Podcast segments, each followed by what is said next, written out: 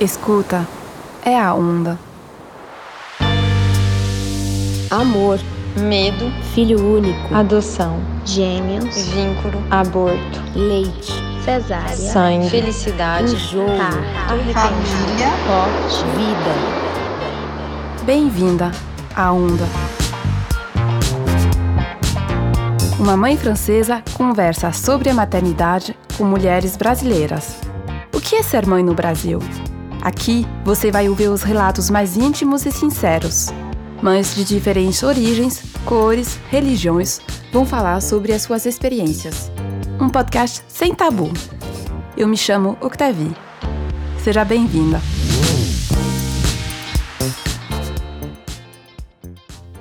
A série de microcasts faz parte do movimento Fala Mãe, um movimento contra a solidão materna.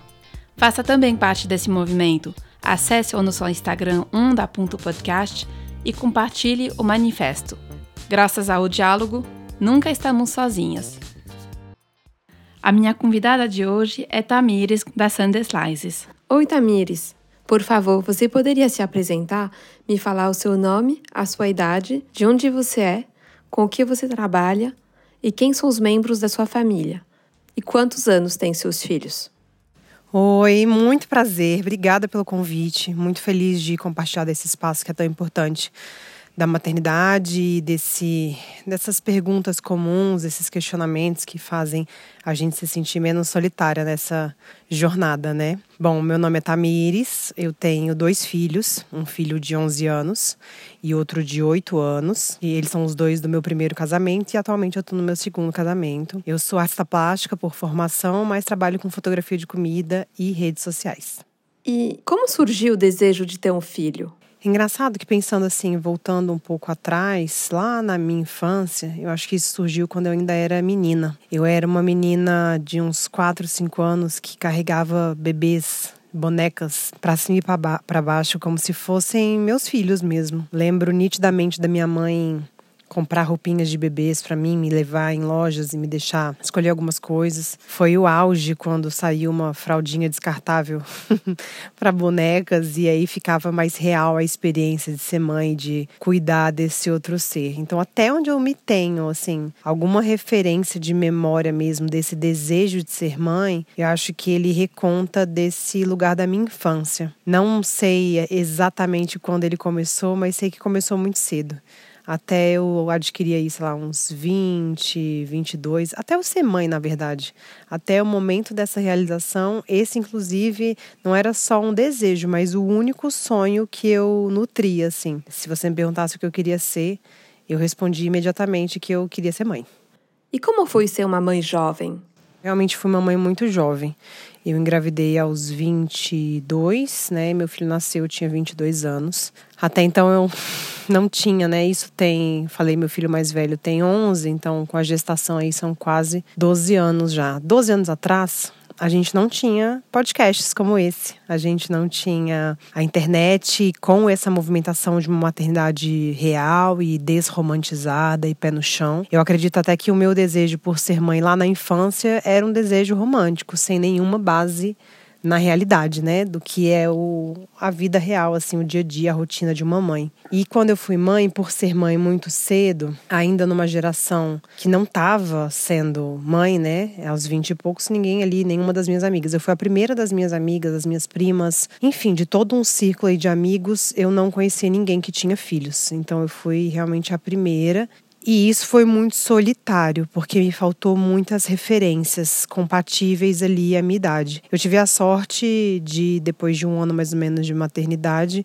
eu encontrar amigas, é, mães, fiz muitas amigas, me dediquei muito a construir essas pontes.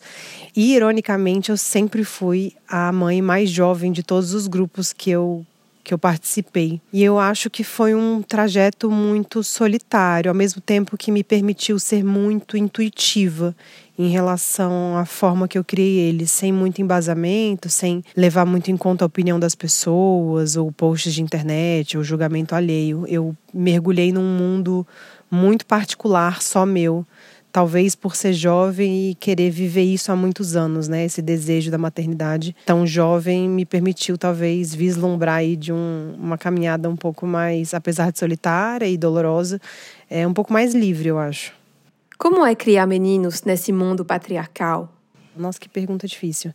Eu confesso que sinto um grande desafio por dois motivos. O primeiro deles é me desconstruir dessa sociedade, desse machismo, para conseguir ensinar para eles aquilo que eu acredito que seja o correto e a dificuldade de lidar com um mundo que não caminha para o mesmo lugar que eu. Então, muitas vezes eu sinto que eu consegui ensiná-los alguns valores primordiais para que eles abandonem esse ciclo de machismo, mas o mundo vem e me dá uma rasteira, sabe? Então, às vezes eu ensino para eles algumas coisas coisas pequenas e coisas grandes, desde é, menino não, e menina não tem esse de cor, não tem azul para menino e rosa para menina, e aí vem alguém na escola e desmente isso, e vem alguém, na verdade mente, né?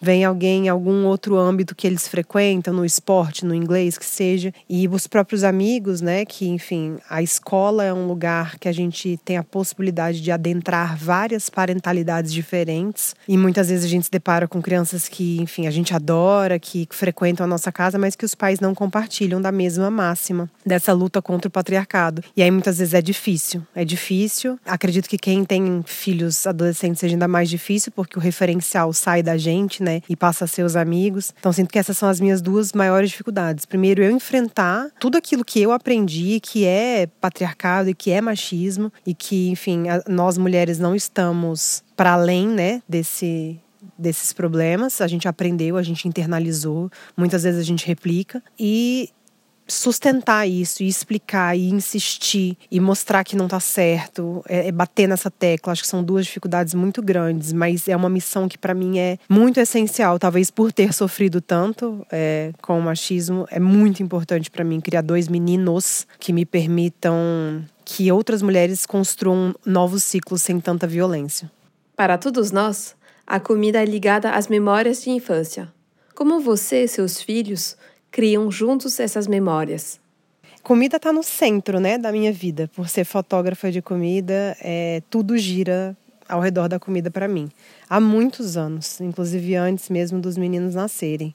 E é engraçado porque eu tenho grandes memórias afetivas, acho que todos nós, né, ao redor da mesa. E apesar de ter crescido num lar onde meus pais trabalhavam muito, passavam oito horas por dia, no mínimo, fora, minha mãe sempre prezou pelo momento do encontro na mesa. Então, meu padrasto saía do trabalho, mesmo que fosse a uma hora de distância, que seja um trânsito absurdo, todos os dias ele estava lá, todos os dias ela estava lá e todos os dias juntos eu e meus irmãos, a gente sentava na mesa e comia. Independente de estar tá brigado, de estar tá feliz, de estar tá triste, qualquer dia a gente estava ali. E eu achei que esse lugar precisava muito ser preservado, porque é o lugar da conexão, né? E não só a memória afetiva da comida, mas a memória afetiva do espaço que a gente ocupa na mesa. Então, por ser da gastronomia, eu invisto muito. Então, na minha casa, todos os dias, todos os jantares, a gente tenta fazer com que isso seja especial. Dá muito trabalho. Tem dia que eu tô exausta, tem dia que é muito difícil por causa do cansaço, da rotina, dos horários horários. Óbvio que a gente tem dias que, né, não procuro ser uma mãe perfeita, mas uma mãe possível. Então tem dias que a gente pede uma pizza e tudo bem.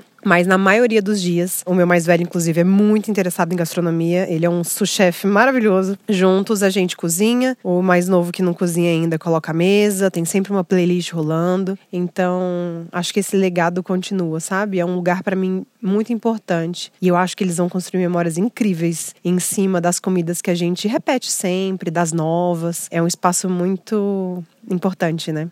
Como a maternidade te transformou? tudo que a maternidade fez, essa pergunta é maravilhosa, né? A maternidade, na verdade, fez nascer uma outra pessoa. Acho que primeiro de tudo pela idade, né? Aos vinte e poucos a gente ainda está absorvendo o que é o mundo e que é o nosso mundo interno. E eu não tive tempo para para talvez amadurecer isso, né? Então, eu fui transformada pela maternidade em todos os lugares, porque é uma responsabilidade muito grande e uma pressão muito grande também. Então, a partir dessa idade, assim, mesmo nova, eu abracei muito essa persona de uma maternidade muito responsável e muito atenta e muito imersiva. E eu precisei crescer muito rápido e eu mudei desde a forma como eu me alimentava. Eu era uma vegetariana que pensava muito em carboidrato e mal comia legumes, frutas, verduras. A partir do momento que eu fiquei grávida, eu comecei a ler e a entender que, enfim, ele podia sentir os sabores de certa forma, né, algumas nuances pela placenta. Então, já comecei a me alimentar melhor e aí falavam que se eu tivesse uma pluralidade aí de alimentação, que ele seria, meu filho nasceria provavelmente com um paladar um pouco mais suscetível a se alimentar bem. Então isso já impactou na minha alimentação, na forma como eu me colocava assim no mundo, de cuidado com a minha saúde, de cuidado no exercício físico. Eu passei por uma maternidade complicada porque eu fui mãe solteira. É, bem no comecinho, né? Eu acabei me casando com o pai dos meus dois filhos. Eles são do mesmo casamento, a gente se casou um ano depois, mas eu passei um ano e meio com o meu mais velho sozinha. Então isso também me cobrou muitas coisas, assim, é, uma acelerada nessa maturidade de lidar com a vida, né? Então acho que me transformou por inteira, me transformou como mulher, me transformou como pessoa no mundo, como cidadã. Eu virei uma pessoa mais atenta à sustentabilidade, a tentar contribuir para o mundo. E antes eu tava um pouco, sabe, eu vou só viver, enfim. E com a entrada, com a chegada deles, isso mudou muito, assim. Eu quis ser uma pessoa melhor de todas as formas que eu consegui imaginar. Muito obrigada, Tamires. Chegamos ao fim desse episódio. Espero que você tenha gostado. Você pode apoiar a Onda enviando o episódio para sua amiga, irmã, mãe ou dando cinco estrelinhas. E não esquece de seguir a Onda no Instagram, onda.podcast. Até a próxima Onda!